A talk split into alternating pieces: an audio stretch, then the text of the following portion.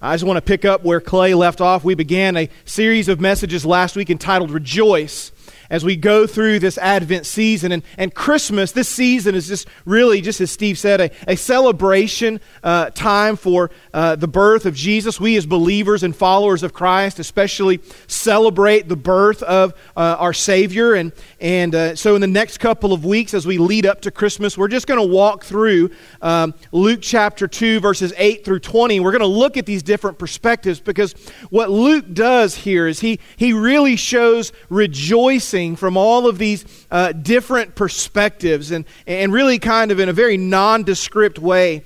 He, he talks about how there is rejoicing over all of creation, uh, over the birth of Jesus, and really looking at it, there's this convergence if you will, of rejoicing. There's, there's rejoicing upon the earth, as we'll look about this morning from the perspective of the shepherds. And then there is uh, rejoicing in the city of Bethlehem that we'll look at next week. And then there's this rejoicing from heaven as we look at the angels that God sent to proclaim this message. And when we, we really uh, look at all of the rejoicing that is recorded in Scripture, it, it surrounds the birth of Jesus, the, the promised one who is the Messiah. And so it would just seem to re- be reasonable for us then as followers of Jesus that this is, should also be a season of rejoicing for us. I was, I was struck with this thought in the, in the middle of our, our early worship time this morning that, you know, there are some of you guys that are here this morning that you're in a really dark place and, you wonder, can I rejoice in the midst of this sorrow or this sadness or, uh, you know, this shame or uh, this fear? And the, the simple answer to that question is, is yes. And so my hope is that, that through this morning and over the next couple of weeks, that God is able to fan into flame that spark of joy that He has planted in your heart through the Holy Spirit uh, because of the salvation of Jesus Christ that's, that's in your life. And, and so just over the past couple of weeks in my own Bible study time, my own quiet time, uh, God has brought this verse to mind and really just something that I needed to hear from the Lord. Like, have you ever just heard something from God and go, man, God, I needed that? And so, just over the past couple weeks, I've been reflecting over something that Paul wrote in Philippians chapter 4. In Philippians 4 4, he says, Rejoice in the Lord always. And again, I say, rejoice. And that's just something that God has spoken into me, and I've been thinking on and, and, and practicing in my own life. And I thought, Lord, how timely for you to call me to rejoicing as we are leading our church through this season of rejoicing. And so uh, let's look at our passage for this morning, Luke chapter 2, uh, beginning in verse 8. Let me invite you to stand as you're able in honor of the reading of God's word together. And this is, this is what Luke records for us, beginning in verse 8. He says, And in the same region there were shepherds out in the field, keeping watch over their flock by night. And an angel of the Lord appeared to them, and the glory of the Lord shone around them, and they were filled with great fear. And the angel said to them, Fear not, for behold, I bring you good news of great joy that will be for all the people. For unto you is born this day in the city of David a Savior who is Christ the Lord. And this will be a sign for you. You will find a baby wrapped in swaddling cloths and lying in a manger. And suddenly there was with the angel a multitude of heavenly hosts praising God and saying, Glory to God in the highest, and on earth peace among those with whom he is pleased. Then the angels went away from them into heaven. The shepherds said to one another, Let's go over to Bethlehem and see this thing that has happened, which the Lord has made known to us. And they went with haste and found Mary and Joseph and the baby lying in a manger.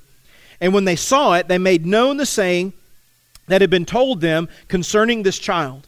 And all who heard it wondered at what the shepherds told them. But Mary treasured up all these things, pondering them in her heart. And the shepherds returned, glorifying and praising God for all they had heard and seen as it had been told them. Let's pray together this morning. God, you are so good to us. God, your mercy and your grace, they know no bounds. Father, I thank you that you have called us into this place together, to gather as your church here. Father, we have come to be in your presence. God, we have come to worship. We have come to, uh, to learn from your word. We have come to be moved by your Holy Spirit. We have, we have come together to be called and to be sent out, to, to be your messengers in this place. And so, Father, as we humbly bow before your word and, and as we are here in the midst of your presence uh, by your Holy Spirit, God, we pray and ask that you would teach us now. And Father, for those of us that are struggling, that are in those dark places, that are in those hard places that Debbie described, Lord, I pray that you would help us to find joy even in the midst of that hardship.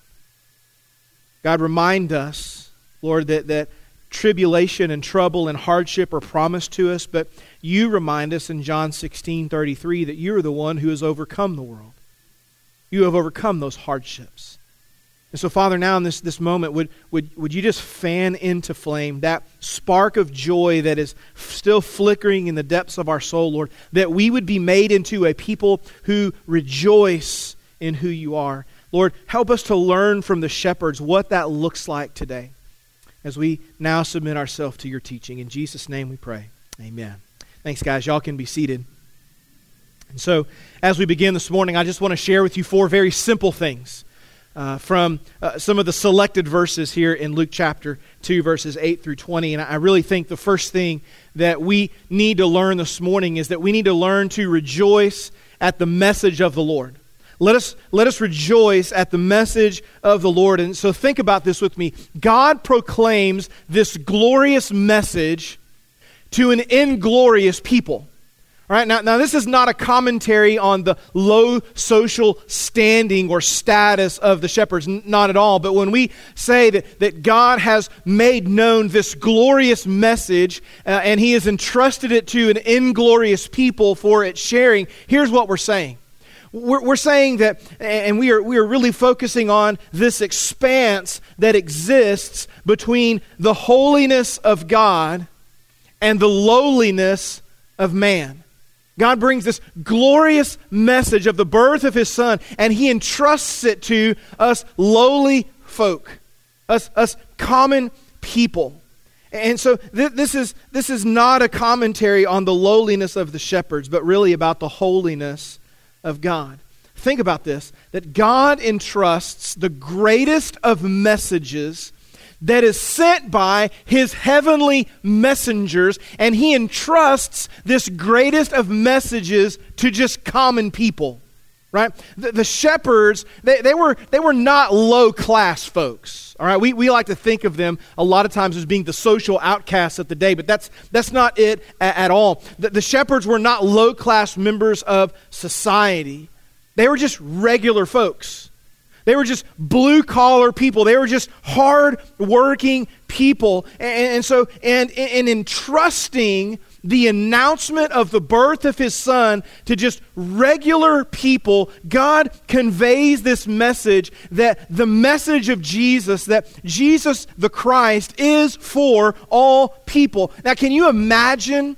What was going through the mind and maybe even the mouths of these shepherds when an angel of the Lord uh, uh appeared to them? Right? There was probably slack jawed amazement and wonder. Like they didn't even know what to say because of what was standing before them. But, but Luke makes it clear it says that they were filled with great fear. Why in the world would the shepherds be afraid of an angel of the Lord? I mean, uh, you go to your Hallmark store and there are these sweet little cherubs that are wrapped in diapers with wings and little cute faces, right? That's, that's what the angel of the Lord looks like, right? These beautiful, cute little cherubic, you know, figurines. Who could be afraid of a sweet little baby angel like that? The problem is that's not what the angel of the Lord looked like at all. In fact, I'm going to destroy your image of angels this morning, but it's okay. See, the scripture is very clear for us of what these angels may look like. If you go to Numbers chapter 22, you're going to read the story of a guy named Balaam. And Balaam was called upon to bring curses upon the nation of Israel. The problem was that every time that he went to speak a curse over the nation of Israel, uh, he blessed them. And, so he's riding a donkey down this pathway, and, every couple of feet, the donkey would just stop. And, so Balaam, you know, being the rider, would get out and just whack the donkey, trying to make him go, you know, further and, and, and, to keep moving. And after about the third instance of this, the donkey turns around and says, Hey, cut that out. Right? Literally speaks to him. So, so kind of just as an aside, if you've been wondering about God calling you to preach, if, God can speak through a donkey, he can speak through you. Okay, I'm proof positive of that. But here's the thing the reason the donkey wouldn't go any further is because he saw an angel of the Lord, and it says that the angel was on the side of the road with his sword drawn. He was ready to decapitate, literally decapitate Balaam. And the donkey is protecting him. And so when we wonder why the shepherds were a little afraid of the angel, because there is this warrior with a sword strapped to his side that is standing there with a message from the Lord, I think you would be a little terrified as well. And, and so when we look at the word angel, it doesn't literally mean warrior, it actually means messenger. And how appropriate it is that God would use an angel from uh, his realm to come and deliver this message to the ones that would be then the messengers. And so when we look at this message, it was very simple and straightforward. There's just a couple of things I want us to, to, to, point out and learn from this morning. The first thing that the angel says is this do not be afraid. Do not be afraid. And so he's trying to reassure them I am not here for your harm, but I am here for your good. And, and so what we need to learn from that is that, one, we don't need to be afraid of the messengers of the Lord. But, but Corollary to that, we don't need to be afraid of the message of the Lord either. I, think what happens to us uh, a lot of times is that fear paralyzes us. Uh, from being the messengers from, from uh, whom God's message is shared. We, we are terrified uh, to be messengers of the Lord, and we are terrified of what that message can bring, even though it all, always brings hope. And so the angel just first says, Look, don't be afraid. Second thing the angel says is, I've come bringing good news. And so for us who are, who are this side of the cross, listen, we have good news to share with all people. And so you think about this good news helps you to overcome that fear, doesn't it? And so good news helps us to overcome fear because, look, we love to share good news. We love to do it right? There, are some of you, you found out that you're going to be a mom or a dad, and, and, man, you just, I mean, you blasted it all over social media, right? There are some of you found out you're going to be grandparents and you're just over the moon excited, right? There are some of you who are grandparents now, and every time you get a new picture of your granddaughter or grandson, we all get the opportunity to see it, right? There are some of you that, that you are finally graduating. Hallelujah, right? Class of 2015, but I'm graduating now, right? Three victory laps, baby, and I'm out of here, right? You're excited about that because we love to share good news. But, but here's the other thing we love to hear good news also. Right? We rejoice with those who are rejoicing. And, and, and, so, listen, God has entrusted us to bring this message of good news to people. And so, the third thing that we see from this message is this is that this message of good news brings great joy. This message brings great joy. The message of Jesus' birth and the completed work of God's redemption brings great rejoicing. And, and, so just follow this line of thinking with me. If, if we really believe the gospel, right? If we really believe the message of salvation through Jesus Christ, that we can live with God in eternity and we can have our, our, sins removed and we can live in perfect fellowship with God, again, I mean, if we really believe that message to be true, then it would seem reasonable that we would be people who are rejoicing. That, that means that, that when we look into churches, that the, that the churches would be filled with people who are rejoicing. But the problem is, when you look into churches today, you don't see people, people who are rejoicing at all. And so, have we then sucked the power out of the gospel? Because when people look into the church and they don't see us rejoicing over new life, but the truth remains that God's message of good news brings great joy. I, I, will say this that when Debbie shared that 27 uh, kids gave their life to Christ, that you guys applauded, but that was still pretty weak. Because it says that, that heaven rejoices over one sinner who professes their faith in Jesus Christ. We could do so much better at rejoicing over souls that are saved through the gospel. We can allow God's great joy to well up within us. And then I love this it says that I have come to bring a message of good news, of great joy, and it says that it's for all people. Right, this message that we proclaim is a message that's for all people. So look at this. God chose to deliver this heavenly message to regular folks. Just shepherds, just normal, hardworking, blue collar people.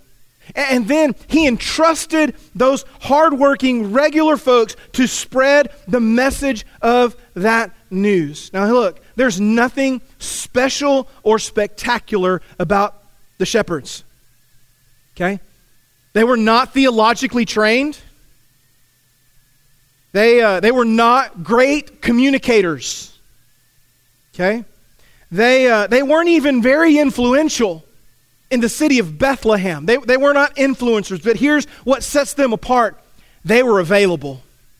Did, you notice how it says that they were watching and they kept watch or they were awake? So when God shows up, they were the ones who were there to see it. Let me just speak this into you today. Do not fall asleep on the opportunity that God is laying before you to be his messenger. Instead, let us be found like the shepherds who are keeping watch, who are keeping awake, seeing where God is working, and that we may join him in that work. And then the angel just simply gives them the message, the news that Christ, the Messiah, the promised one, is born today in the city of David, that is Bethlehem. That the fulfillment of the promise is realized today. That the Savior, that the Messiah, that the Christ has come. And so let us rejoice at the message of the Lord. Verse 15 says that the angels went away. And, and the shepherds, they kind of looked at each other and go, Well, let's go check this thing out. And so what we learn in verses 15 through 17 simply is this is that let us rejoice in the presence of the Lord. Let us rejoice in the presence of the Lord because it's one thing to hear a message and, and to know a message, but it's something completely different to uh, do something or to act upon that message. And so the shepherds didn't just take what they had heard from the angel and go, ah, that's nice. Okay, I'm going to go back to watching my sheep now. That's, that's probably what we would have done. But that's not what they did. You see, they could have just simply done nothing. Or they could have followed their curiosity. See, I think initially the, the shepherds were curious about this news that they heard in Bethlehem. I mean, of Bethlehem of all places. I think they allowed their curiosity to lead them on this journey. Now, granted, they could have done nothing. They could have done what we do a lot of times is that we hear a word from the Lord and then we wait. Well, I'm kind of busy right now. Well, the shepherds could have said, It is dark, and there are some unscrupulous people wandering the streets of Bethlehem at this late hour. Maybe, perhaps, I should wait until it's daylight, and then I will go. See, that's what we do. We, we, we hear a word from the Lord and it, it wells up within us, but then we just never get around to doing it. You see, when we hear a word of the Lord, we don't respond immediately. And here's what happens when we wait, unfortunately, our waiting costs us seeing what God is up to and what God has in store for us. But that's not what the shepherds did either. Instead, they allowed their curiosity to lead them to obedience. They say, Let us go and see this thing that the Lord has made known to us. And so, listen, when God makes you aware of something, you have to take action on it, or you risk missing out on what God is up to. And so, the thing about being obedient to the beckoning or the calling or the prompting uh, of the Lord is that that obedience is to be immediate. We can't just put it off. We've got to do it right there in that moment. And so notice that, that, the, that the shepherds don't dawdle along. They don't casually stroll from the hills of Bethlehem and, and make their way into the city. Uh, Luke says that they made haste. Okay? They went quickly from where they were into the, the presence of the Christ because they were excited Okay? The, the one that they had heard about all of their lives, the Messiah, apparently he is now born in Bethlehem. And so they are making haste with excitement because they've heard this news and they're going to go see what it's all about. And so literally they are rushing into the presence of the Lord. There was excitement. They were exuberant, man. They were, there was expectation about what they were going to find when they see the baby swaddled in the manger. You see, let me ask you this. When you know that you're going to be in the presence of the Lord, do you rush to get there with excitement and expectation? Or do you just kind of dawdle along and go, you know what? It'll happen when I get there. Do you come into the presence of the Lord with the same excitement and expectation that the shepherds did? Or is it that when we enter into the presence of the Lord, we come in with the attitude of, well, Lord, you better impress me with something today? Or are we so bold as to say, Lord, entertain me today, put on a show for me today? Now, the shepherds came as we should, with excitement and exuberance and expectation as they came into God's presence. And, and, and, they, they come into the Lord's presence and they see, they see what they had been told. And they go and they share that word with, with those who were around them. You see, I, I know for a fact that when we spend any amount of time in God's presence, it, it is such an awesome thing that we cannot help but tell people, to, to, to tell others, and to invite them into God's presence with us. Listen, the presence of God is so good that we don't want anyone else to miss out on it. We want them to enjoy it a, a, as well. And so here's the thing for us listen. We aren't inviting people to worship, to join us for worship. We aren't inviting people into the presence of the Lord because honestly, it's been a while since we've been there. We can't invite people to a place that we've never been. And so, listen, I know that you're present here today. I can see you visibly, physically. But let me ask you are you in the presence of the Lord? Because when we come together in the presence of God, it should, it should lead to such a rejoicing in the Lord that it cannot be contained in this place. Let us rejoice as we come into God's presence. And then look what happens. It says that the shepherds go out and they tell people. Verse 18 says, All who heard what the shepherds said, they wondered at these words. We've got to come to the point of rejoicing and sharing the Lord. Listen, the, the, the, shepherds didn't just see what was told them and, and, and then just go on about their way. Man, they were so overwhelmed in the presence of God that they had to share with others what they had heard and what they had seen. So let me ask you this when was the last time that you shared something with someone that you heard or saw from the Lord? When was the last time that you shared something with someone that you heard or saw from the Lord? Listen, you may have invited a friend to coffee and just said, I've got to, I've got to tell you these things. Maybe, maybe you put it out on Snapchat or, or Twitter, just something. Maybe it was a picture of your Bible open with a nice cup of coffee there and your pen and your journal open, and just to prompt people to say, What are you reading or studying? You know, maybe you put it out uh, on Instagram or, or whatever. But listen, whatever the means of communication that you choose to, lo- to use, we must be communicating with others what we are experiencing in the presence of God. Because there's something that happens when we share with others what God is showing us, be that through prayer or through worship or through Bible study, be it personal or small group or, or, or, large group or whatever. And so look what happens. The shepherds share about what they heard from the angel and what they saw when they looked upon the Lord. And the response of people was this, and they all wondered at what the shepherds had said. Now, that word wondered is not like, hmm, I wonder what those guys what were they talking about? And it wasn't the kind of wondering going, man, I wonder what those guys have been smoking. The word wondered there literally means that they were amazed.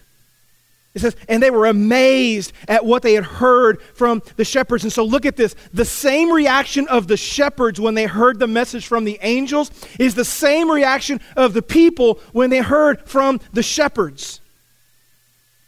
And so when we are amazed at what we hear and what we see from the Lord, and when we share that with excitement and exuberance, here's what happens it leads others into the presence of God. Listen, we have lost our amazement and our wonder of God. And you go, Well, Pastor, how can you say that? Boy, I'm glad that you asked. You know how I can say that? Because I stand here every week and I look into your faces. And I do not see wonder and amazement in the presence of God. I see blank faces that are wondering, how much longer is this going to be? We've got to beat the Methodists to the restaurant.